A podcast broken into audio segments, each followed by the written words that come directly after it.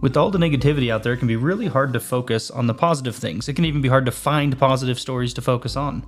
The point of the Pick Me Up Daily podcast is to go out and find those positive stories and positive interviews, positive thoughts, and to do just a short podcast each morning covering those topics. So you can start your day with something positive to think about and hopefully make your day a little bit better and keep the good vibes going.